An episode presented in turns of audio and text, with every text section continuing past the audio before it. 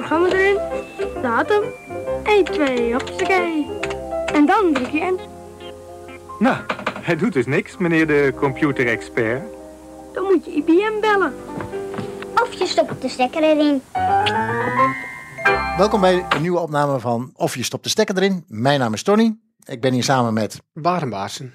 Karel van der Woude. En te- vandaag als gast hebben we... Damian Zwietering. En Damian, wat doe jij binnen IBM? Ik ben eh, sales engineer voor data en AI, zoals het zo mooi heet. Dus, eh, maar dat zegt niet zo, misschien niet zoveel over wat ik doe. Ik, eh, ik probeer onze klanten te ondersteunen in het toepassen van allerlei techn- technologie die je helpt om data te begrijpen en daar waarde uit te halen.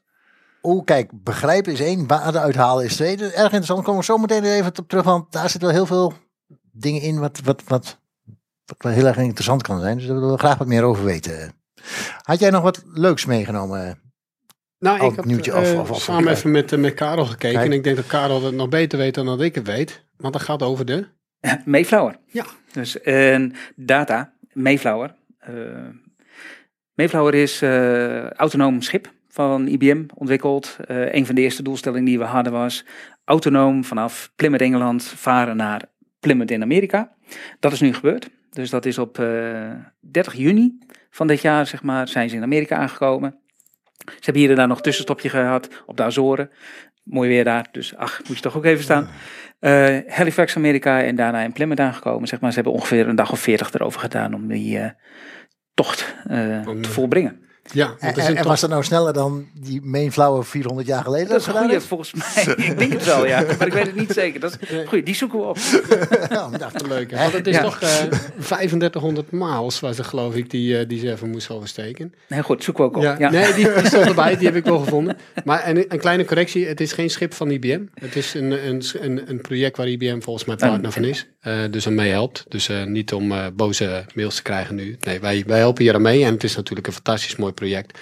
Waar gekeken wordt naar de regeltjes van de, de marine, om het zo maar even te zeggen. Om te kijken hoe je dus toch de oversteek kan maken. En toch aan de regels van de zee meedoet. Ja, en, en er zat toch ook nog een in het verhaal van onze, wat we lang, vaker langs horen komen over sustainability, dat hij toch ook keek naar eh, vervuiling en dat soort dingen? Of heb Ja, ik ja, dat nou ja. helemaal? Er wordt ook, Ja, er eh, wordt naar veel meer elementen gekeken, zeg maar. En dat staat ook heel goed beschreven op de website die hier bij de Mayflower hoort.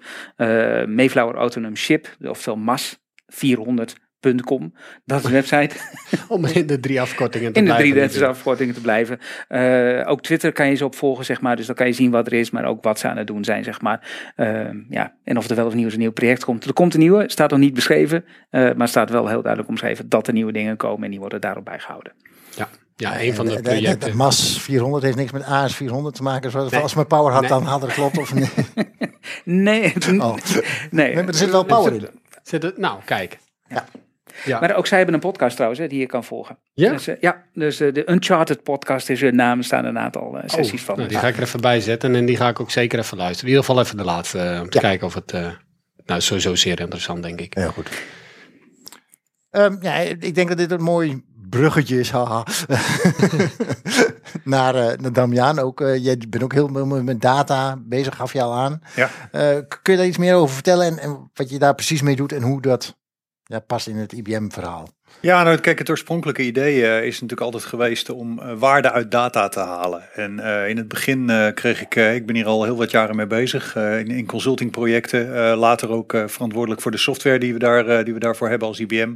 Maar ook hoe je op IBM-infrastructuur bijvoorbeeld de software kan laten landen die een klant daar al voor gebruikt. Hè. De afgelopen jaren is daar natuurlijk ook heel veel open source software voor gebruikt voor data-analyse. Dus eigenlijk in dat hele brede spectrum ben, ik, ben ik actief al, al heel wat jaren. En daarmee eigenlijk ook een beetje de ontwikkeling meegemaakt van eh, als IBM dat we zeiden van joh, we hebben een database, je kan bij ons je data laten landen en dan, dan kan je het ook weer terugvinden. Dat was eigenlijk het belangrijkste eh, wat, we, wat we toen deden.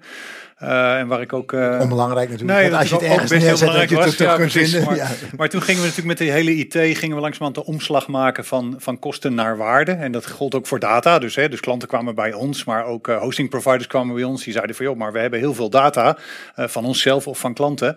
Eh, tot nu toe kost dat alleen maar geld, want dat staat daar maar ergens rondjes te draaien eh, op, op een disk eh, in, het, eh, in, in, in, ons, in ons datacenter.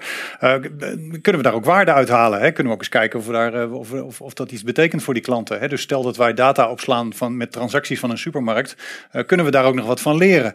En kunnen we dat dan ook bijvoorbeeld als service aanbieden aan zo'n supermarkt en zeggen van hé, hey, we, we hebben gevonden dat je de afgelopen maanden van een bepaald product veel meer hebt verkocht dan je verwacht hebt. Dat heeft misschien wel impact op de voorraden die je daarvan van aan zou willen houden. Uh, voorraden zijn ook kosten, dus uh, daar ontstaat natuurlijk al een balans van hey, kan ik met die data iets slims zeggen over die voorraden en zo uh, bijvoorbeeld dat, dat optimaliseren en, en, en kosten besparen, nabestellingen die duur zijn, spoedbestellingen die duur zijn, voorkomen, al dat soort zaken. Nou, dat, dat hele speelveld van waar, waar staat data, wat heeft het voor waarde, op wat voor manier kun je het inzetten, uh, ja, daar, daar ben ik dus al, al, al behoorlijk lang actief in. Um, en als ja, een klant dan met jou begint, zeg maar, om ja. daar even op in te grijpen, weet een klant dan altijd wat hij wil? Komt hij heel vaak met een specifieke of zeg je wat jij mee begon? Ik heb hier data. Zo begon het natuurlijk wel. En dat is natuurlijk ook voor een deel uh, de, de hype die op dat moment uh, optrad. Hè. Zo van, hè, met, met, met data kan je alles. Hè. als, je maar, als je maar goed genoeg kijkt, dan we hadden toen bij SPSS, wat een van de producten is die IBM voert, uh, hadden we ook zo'n zo'n uitspraak. Hè? Torture your data until it confesses. Zeiden we toen. Hè? Je net zo lang op die data inhaken tot je iets zinnigs vindt. Uh, maar goed, dat, was, dat is eigenlijk achteraf niet, niet de manier om het te doen. Ik had toen ook inderdaad heel veel klanten die letterlijk zeiden van... Uh, zelfs in de tijd van, van, van een tape. Die zeiden van ik heb hier nog een tape met transacties. kun je ons eens wat slims vertellen over die transacties? nou ja, daar kun je natuurlijk daarna gaan kijken. En je hebt natuurlijk allerlei algoritmes die je daarop kan draaien. Die patronen daarin herkennen. Uh, maar in de eerste instantie vind je natuurlijk alleen maar hele erg triviale dingen. Ja, die je eigenlijk zelf bijna Ja, de, de, dus, de, dus de waarde daarvan, uh, ja, die, die is maar, je moet je maar afvragen hoeveel waarde dat dan ook uiteindelijk, uiteindelijk heeft. Dus die oorspronkelijke belofte van, hey, geef ons je data en we vinden iets slims waar je, waar je beter van wordt. Ja, die kunnen we natuurlijk eigenlijk helemaal niet waarmaken. Want er zit zoveel in die data, uh, dat de, de waarde, die moet je natuurlijk als organisatie zelf aangeven. Je moet wel gericht op zoek zijn naar iets uh, waar, waar je met die data een bijdrage aan wil leveren. Ja, ja dus, en, maar je zegt ja. dus eigenlijk, je moet eigenlijk, eigenlijk al weten van, ik wil ja, iets aan de supply chain doen. Of uh, ik wil. Dus je moet echt al ja. concrete doelen hebben.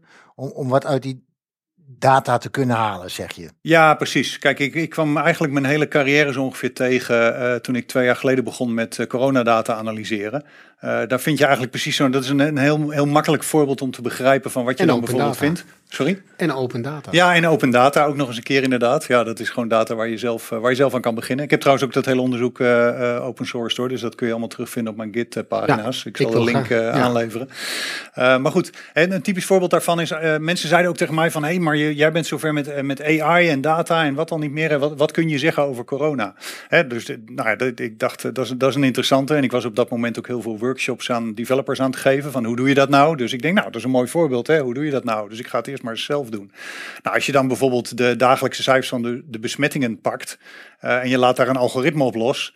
Uh, van hey, hoe uh, kan, ik, kan ik daar iets zinnigs over zeggen? Over de ontwikkeling daarvan of over de curve die daaronder zit. Hè? Flattening the curve hadden we het ook allemaal over op dat moment. Dus hè, wat is die curve dan? Ja, dan zegt het algoritme zegt gewoon van nou, op dinsdag en woensdag heb je altijd meer besmettingen dan op andere dagen. Uh, en als je dat doet, die analyse, terwijl het aantal besmettingen aan het stijgen is, dan zegt hij van nou, volgende week dinsdag zijn het er waarschijnlijk meer dan vorige week dinsdag. Nou, dat is wat je daaruit kan halen. En dat is ook waar, inderdaad. Maar ja, wat is de waarde daarvan? Hè? Op dinsdag en woensdag meer besmettingen dan op andere dagen. Dat is alleen maar een administratief effect, weet je dan. Maar ja, dat weet je algoritme niet, want dat zit niet in die data. Hè? Dus, Hoezo ja. een administratief... Uh omdat je daar dan als je achterkomt, als mens ga je dan dus dat onderzoeken en zeggen van hé, hey, maar hoe zit dat dan? Hè, dinsdag meer, dat blijkt dat de, de besmettingen van het weekend, die werden altijd op dinsdag in de database ingevoerd. Dus, dus ja, dus dan heb je ja. dus op dinsdag altijd meer besmettingen dan op ja. andere dagen. Als je dan tegelijkertijd ook nog in een stijgende trend zit, uh, wat je aan het begin natuurlijk had, toen de uitbraken er net waren, ja, dan zegt hij van ja, volgende week dinsdag zijn het er waarschijnlijk meer dan vorige week dinsdag. Ja, dat is wel gelijk. Ja, wel gelijk. Dat is helemaal waar. Maar ja, wat ga je daarmee doen? Ik bedoel, daar kun je niet zo heel veel mee. He, dat is zo'n. Um, dat is, wordt ook eigenlijk altijd overschat, de, de slimheid van dat soort systemen en, en, en dat soort analyses. Dus dat is ook een beetje opgekomen met het moment dat we dat allemaal artificial intelligence begonnen te noemen. Uh, wat ik eerder eigenlijk uh, meestal data mining noemde, of gewoon domweg statistiek. Ja. Uh, op het moment dat je dat artificial, in, ja, als je, ja. Dat, als je dat artificial intelligence gaat noemen, dan komt er ook zo'n waas omheen te hangen van zo'n systeem begrijpt wat er aan de hand is. Nou, daar is natuurlijk gewoon helemaal geen sprake van. Dat is natuurlijk helemaal niet zo. Uh, dus dus uh, zoals zo'n systeem weet helemaal niks van corona en van besmettingen en van het feit dat je daar in een, in een, in een epidemie zit, zit met een bepaald patroon van verloop, uh, geen flauw idee. Als je dat, als je dat niet vertelt aan het systeem of, of probeert zo'n heel expliciet dat te, fitten, die ontwikkeling. Hè. Fitten is eigenlijk dat je een formule probeert te bepalen die, de, die de data beschrijft. Uh, als je dat niet heel expliciet gaat doen, ja, dan zal het systeem uh, ook niet met hele slimme uitspraken komen. Nee, dat, dat hoef je niet te verwachten. Maar, maar ja, je kwam dus tot de conclusie dat uh, dinsdag een slechte dag was bij besmettingen. Dat het in de eerste weken op, op, opliep. Dus ik, ja, ik ja. denk nou dat jij met gemak lid werd van het, van het core team, zou ik maar zeggen, om, om Rutte te adviseren. Want nou, ik, ik, ben er geen lid van geworden, maar ik heb er, ik heb er wel een beetje naast gezeten. Laat maar zo zeggen. Nee, maar buiten die open deuren zou ik al zeggen, want dat, dat hebben we net besproken. Heb je nog wat anders daar wel, wel, wel uit kunnen halen? Dat je denkt van, hé, hey, maar dat, dat is wel... Nou, het grappige was, als je dus heel veel van je eigen kennis erin gaat stoppen, dan haal je er ook meer waarde uit. Dat is, dat is wat daar ook weer blijkt. Hè? Als je alleen maar gewoon de ruwe data pakt en je zegt van, joh, wat zit hier voor patroon in? Nou, dan krijg je een patroon. Hè? Dat, is, dat, is, dat is eigenlijk wel altijd zo. Ja. Uh, en dat is vaak heel triviaal. En, en het patroon geeft ook nog eens een keer vaak meer aan wat jij met de data doet dan, uh, dan wat er in de buitenwereld gebeurt. Hè? Dus in dit dat geval logisch, ja. het administratieve effect wat ik, wat ik noemde. Hè? De, de, de dinsdagen wordt er meer ingevoerd dan op andere dagen. Um, maar op het moment dat je daar eigen kennis in gaat stoppen en gaat overleggen met van hé, hey, maar hoe werkt dat nou eigenlijk? Een uitbraak van een ziekte in een populatie, hè? in, het, in, in, ja. heel in het algemeen.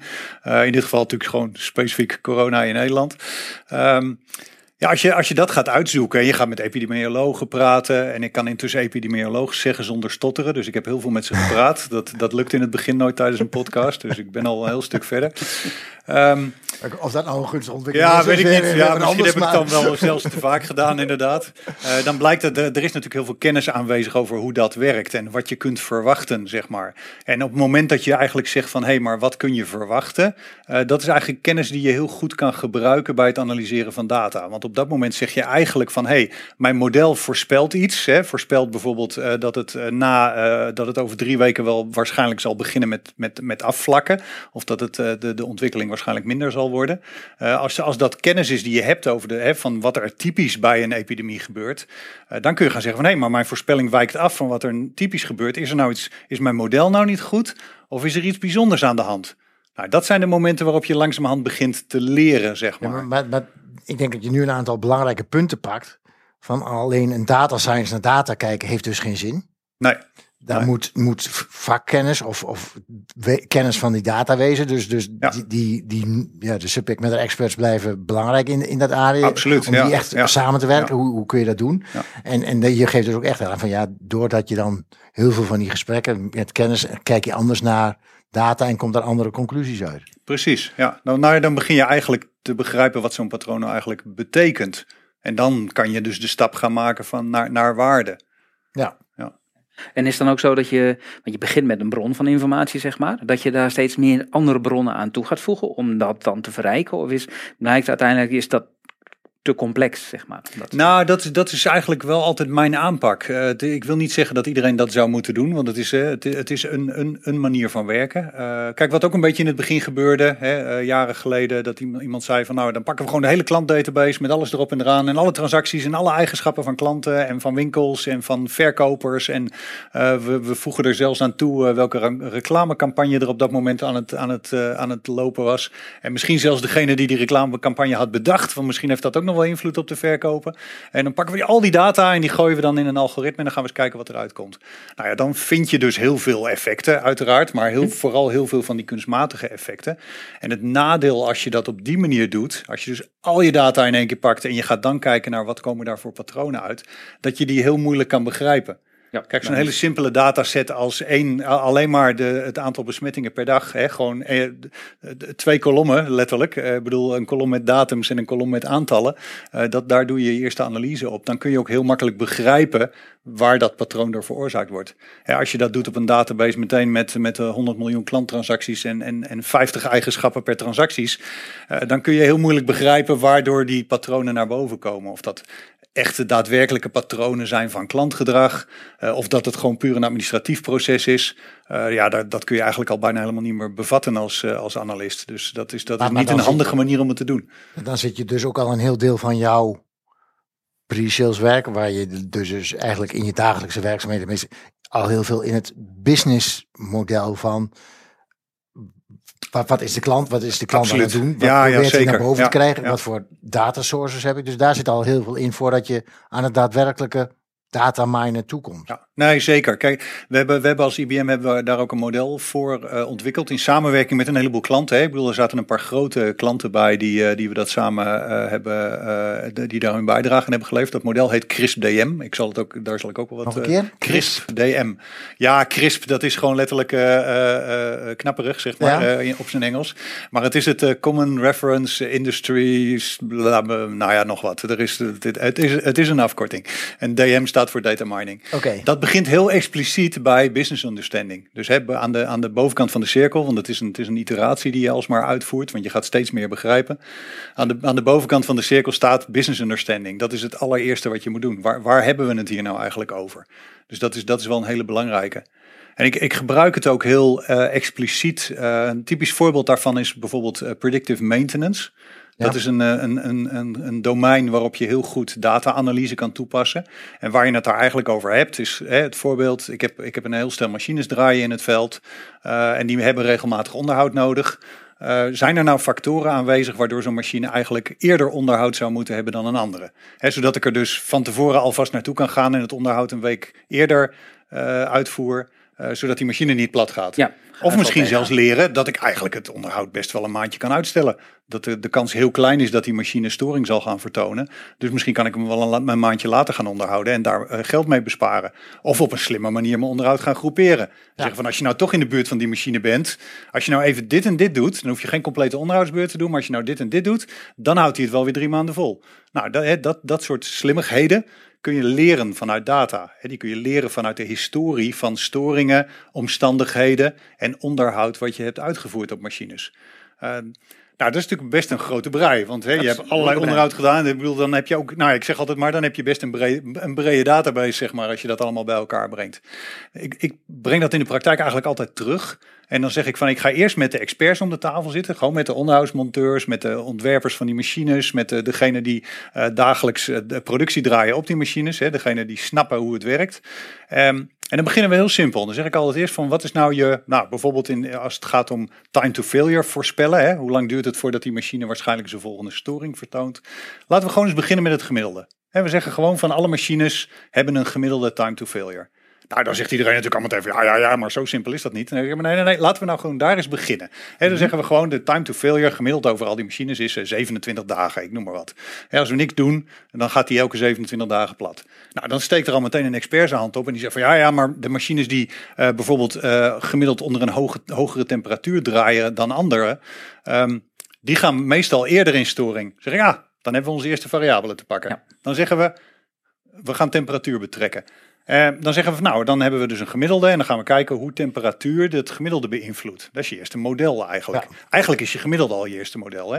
Ik zeg altijd een model van data is een samenvatting. Nou ja, wat is een eenvoudiger samenvatting van data dan gewoon het gemiddelde? Dat is gewoon één getal wat zegt van nou, dat is ongeveer een, die twee kolommen. dus een samenvatting, zeg maar, ongeveer eh, van hoe het eh, meestal, meestal zit. Nou, dan ga je kijken naar de eerste factor, nou, bijvoorbeeld temperatuur. Nou, dan zegt iemand van, ja, ja, nee, dat is, dat is wel een goede inderdaad. Nou, ga je een model maken dat zegt van, nou, als, hè, de, de temperatuur heeft deze invloed op de gemiddelde time to failure. Dus temperatuur omhoog, time to failure naar beneden. Hè, dat, is, eh, dat, is, eh, dat, dat, dat is aan je eerste model. Nou, dat kun je helemaal kun je uitrekenen. Daar heb je dus inderdaad algoritmes voor, hè, om te kijken van, wat is nou precies die invloed. Ga je doen, eerste model klaar. Ja, dan steekt natuurlijk weer iemand zijn vinger op. En, de, en dit is natuurlijk een, een, een gesprek wat plaatsvindt. Steekt weer iemand zijn vinger op. ehm, en die zegt van ja, nee, maar de luchtvochtigheid is eigenlijk ook wel best heel belangrijk. Dus dan denk ik ja, kijk, tweede, tweede variabele. Nou, zo ga je steeds meer variabelen toevoegen. En dan wordt je model dus langzamerhand steeds beter. Nou, het voordeel van die aanpak is dat je steeds blijft begrijpen hoe het werkt. Hè, want je bent heel expliciet bezig met, met de omstandigheden. En je houdt ook de expert erbij. Want als je namelijk tegen die expert zegt van joh, doe mij maar je database. En dan ga ik drie maanden in een hok zitten en dan ga ik jou vertellen hoe de wereld in elkaar zit. Ja, dan dat accepteert hij natuurlijk gewoon helemaal Nee. niet. Zegt van ja, dat- het is wel goed met je. ja, ga jij mij vertellen hoe, eh, hoe, eh, onder, onder welke omstandigheden mijn machines kapot gaan? De, nee, denk Hoe niet. ik hè? mijn werk moet doen. Of Ja, moet zijn op welk moment. Ja. Dus, dus, dus twee, twee belangrijke eh, eigenschappen van die aanpak is stap voor stap uitbreiden. Iedereen blijft het begrijpen. Eh, en tegelijkertijd hou je ook iedereen bij de les. Iedereen zal dus ook zeggen van, nou ja, ik heb mijn beide, ik, ik snap hoe dat model En je werkt. model is dus uiteindelijk ook beter dan dat je het alleen bedenkt. Natuurlijk, uiteraard. Dat is, dus eh, dus dat, is, dat is denk ik een hele belangrijke, belangrijke aanpak. Ehm, ja, en om terug te komen op wat jij net zei hè, over communiceren. En je, Ja. heel veel communiceren met de business, ja, dat, is- dat is essentieel. Kijk, ik zeg altijd, een, de belangrijkste eigenschappen van een data scientist eh, zijn, eh, uiteraard moet hij natuurlijk snappen wat hij aan het doen is. Hij moet natuurlijk zijn algoritmes kunnen toepassen en begrijpen hoe statistiek werkt en dat soort dingen allemaal. Maar dat, dat, dat moet er gewoon zijn. Dat is gewoon, ik bedoel, daar, ga- daar ga je eigenlijk al vanuit. De twee belangrijkste eigenschappen zijn nieuwsgierigheid, zeg ik altijd, en communiceren. Als je dat goed voor elkaar hebt, als je het, als je het ook echt wil weten als data scientist, Ja. hè, dus ook niet bij het eerste resultaat denken van nou, ja, we zijn er. Nee, maar ja, maar er zijn toch nog een paar dingen die niet helemaal goed werken. Ik wil toch echt weten hoe dat nou zit. Eh, en daarover kunnen communiceren. Dat, ik denk dat dat het belangrijkste is wat je, wat je, wat je te doen hebt. Ja, en wij zitten hier natuurlijk vanuit een wat eh, hardware-achtergrond. Ja. In hoeverre is hardware op jouw eh, werkgebied van belang, zeg maar? Dus maakt het wat uit waar de data tot beschikking staat, van mainframe naar eh powersystemen, naar Intel-systemen? Of is dat voor jou eigenlijk minder van toepassing? Ehm, het, het wordt op een gegeven moment belangrijk. Ehm, en als het goed is, hou je er vanaf het begin rekening mee natuurlijk. Met de, met de plek waar het draait, waar het staat. eh, waar, eh, en, en, en ook gewoon domweg de capaciteit die je hebt om, om complexe berekeningen te doen. Kijk, eh, wij data scientists, zeg ik dan altijd maar, hebben, hebben een beetje de neiging om te zeggen van nou, doe maar eerst maar eens een extractje van die data. Hè. Doe, maar, doe, doe me maar een Excelletje met de eerste, hoeveel passen erin tegenwoordig? Eh, Een miljoen records. Ehm, of, of, of als het groter wordt, doe maar, doe maar even een CSV'tje dan, bij wijze van spreken. Eh, en dan gaan we eerst wel eens even kijken wat erin zit, zeg maar. En dan gaan we daarna ons wel druk maken over waar het draait en hoe het draait. Eigenlijk zou je daar vanaf het begin wel rekening mee moeten houden dat het soort berekeningen wat je gaat maken, hè, de, alleen maar het gemiddelde berekenen is, is niet zo'n hele ingewikkelde. Dat, dat lukt inderdaad nog wel in Excel op je, op je laptopje. Uh, maar uiteindelijk ben je eigenlijk altijd bezig als je het gaat deployen, zoals we dan zeggen. Als je het model ook echt gaat laten draaien. Hè, dus bij wijze van spreken draaien? dagelijks de voorspelling maken, een lijstje machines uitspugen van hey, deze moet je deze week naartoe, want anders gaan ze volgende week stuk. Hè? Dus uh, dat, is, dat is echt het model deployen, zeg maar. Uh, dan moet je dat eigenlijk altijd zo dicht mogelijk bij de data hebben, dat model. Zo dicht mogelijk bij de uh, hardware dus eigenlijk ook. En uh, bij grote, complexe analyses uh, wil je ook zoveel mogelijk uh, van de bewerkingen die je moet doen op de data, wil je ook zo dicht mogelijk bij die data hebben. Die moet gewoon bij wijze van spreken op de, op de, uh, op de machine draaien waar de data staat. Dus misschien het zou handig zijn als je een deel van die berekening al in de database kan doen. Ja, en we zien natuurlijk zelfs bij me meer geavanceerde systemen dat zelfs de diskcontroller bij wijze van spreken al de data kan filteren die je nodig hebt om uiteindelijk je berekeningen op te maken. Zodat je niet alle data van disk haalt en dan in memory eens gaat kijken van hé, hey, maar wat heb ik nou eigenlijk nodig? Maar dat je eigenlijk alleen maar in memory krijgt wat je ook daadwerkelijk gaat gebruiken. Dus jij dus, maakt steeds ja. ook meer gebruik van nieuwe technologieën, zeg maar, om dat het werk slimmer te maken. En, ja, uh, ja, zeker. Ja, optimaler dus, ja, te maken. Dus en, en dat is denk ik ook. Uh, dat is denk ik ook iets waar, waar IBM zich onderscheidt van, van hè, de gemiddelde uh, analyse, data science aanbieder, zeg maar. Kijk, uh, de, het stukje Python code wat iemand ontwikkeld heeft om te draaien en de, uiteindelijk de analyse te maken, ja, dat kunnen wij ook draaien, maar dat, dat is niet zo bijzonder, dat kan iedereen. Maar nadenken over van, hé, hey, maar hoe kun je dit nou gewoon in de praktijk deployen op de schaal die zo'n klant heeft? Uh, ja, daar, daar, dat, dat is uh, waar, waar wij heel veel over nadenken. Ja, ja. ja. Ja dit is, uh...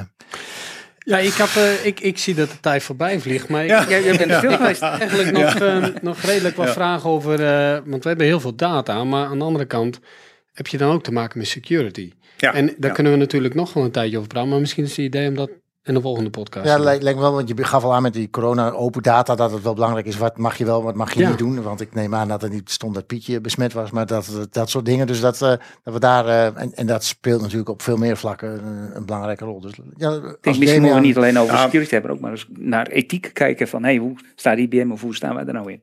Ja, ja. ja, dat is wel een hele belangrijke stap inderdaad hoor. Niet alleen maar van kan je erbij, maar zou je er eigenlijk bij moeten kunnen? En, en, en wat zou je ermee mogen doen? Of wat, wat is gewenst? Uh, ja, daar is nog best wel veel over te zeggen. Ja, ja. ja. oké, okay, nou we graag uh, daar eens uh, verder over willen praten. Ja, natuurlijk. Nou, ja, dat natuurlijk ook wil.